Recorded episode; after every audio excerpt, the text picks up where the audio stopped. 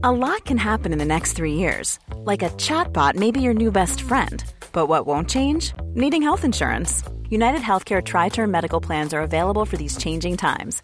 Underwritten by Golden Rule Insurance Company, they offer budget friendly, flexible coverage for people who are in between jobs or missed open enrollment. The plans last nearly three years in some states, with access to a nationwide network of doctors and hospitals. So, for whatever tomorrow brings, United Healthcare Tri Term Medical Plans may be for you. Learn more at uh1.com.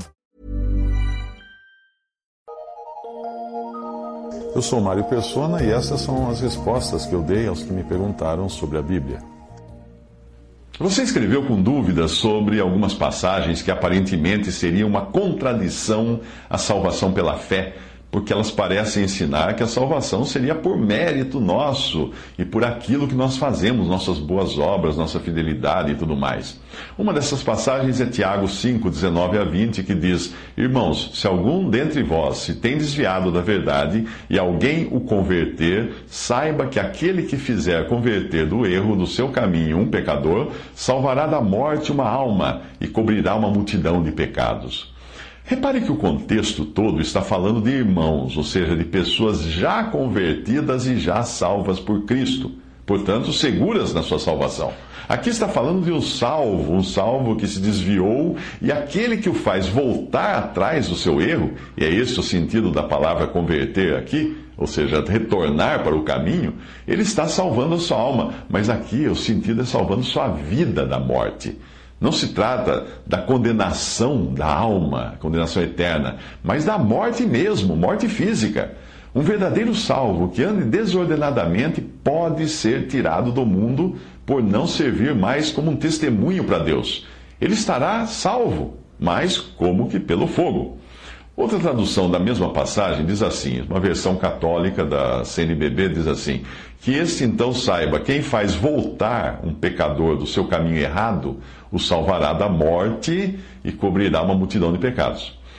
A sua outra dúvida está nessa passagem de 1 Timóteo 5,12, tendo já a sua condenação por haverem aniquilado a primeira fé.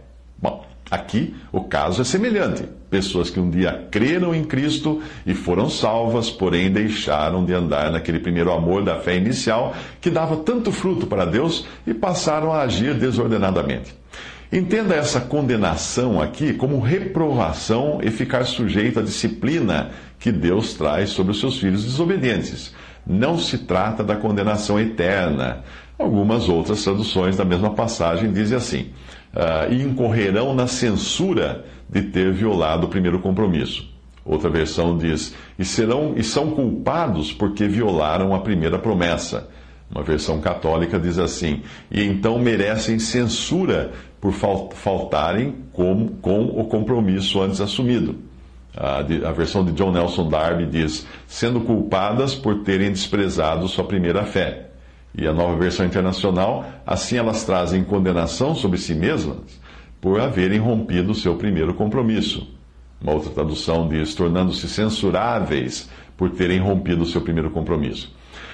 A sua dúvida seguinte é quanto a esta passagem de 1 Timóteo 6, 17 a 19, que diz: Manda aos ricos deste mundo que não sejam altivos, nem ponham a esperança na incerteza das riquezas, mas em Deus, que abundantemente nos dá todas as coisas para delas, delas gozarmos que façam bem, enriqueçam em boas obras, repartam de boa mente e sejam comunicáveis, que entesourem para si mesmos um bom fundamento para o futuro, para que possam alcançar a vida eterna.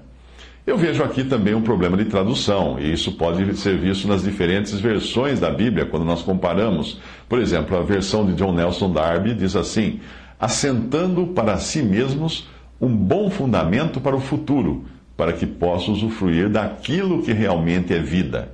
Outras traduções. Ajuntem um tesouro sólido e excelente para seu futuro, a fim de conquistarem a verdadeira vida.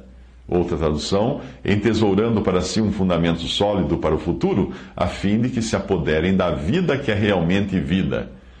Mais uma, assim acumularão para si mesmos um valioso tesouro para o futuro, a fim de obterem a vida verdadeira. O sentido da passagem, portanto, não é da salvação por obras, mas de acumular tesouros no céu, onde está a verdadeira vida do crente e onde ele poderá realmente desfrutar desses tesouros. Eu vou dar um exemplo. As pessoas fazem planos de previdência privada uh, pensando em uma garantia, segurança e conforto para quando se aposentarem. Mas, por melhor que sejam esses planos, nenhum deles permite a pessoa desfrutar eternamente do que elas depositam neles, obviamente.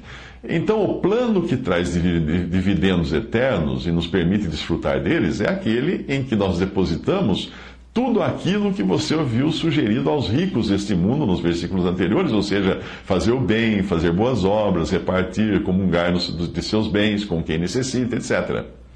Uma vez um irmão contou uma historinha de um cristão que teve um sonho em que chegava no céu e ficava maravilhado com todas as ricas mansões que via por todo lado.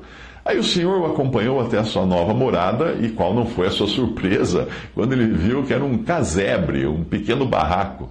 Ao indagar por que a sua casa era tão diferente das mansões que ele tinha visto em redor, a resposta do Senhor foi: Olha, isto foi o melhor que nós pudemos fazer com o material que você mandou para cá. É importante nós entendermos que se estas passagens estivessem falando de salvação eterna por meio de obras nossas, então Cristo teria morrido em vão e toda a doutrina fundamental cristã, que é a de uma vítima inocente morrendo para pagar o pecado do culpado, cairia por terra.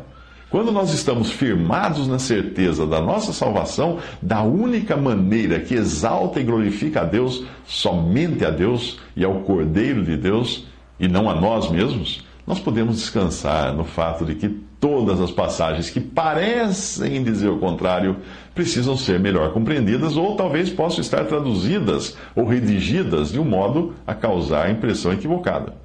Os idiomas são dinâmicos, isto é, eles estão evoluindo o tempo todo. Algo que você dizia há 100 anos tem outro significado hoje. É o caso da palavra caridade, que originalmente tinha o sentido de amor, mas acabou adquirindo o sentido de esmola. Por isso, algumas traduções da Bíblia hoje substituem a palavra caridade pelo termo genérico amor. A palavra igreja, no original, jamais significava um edifício, nunca. Mas hoje é assim que é usada pela maioria das pessoas.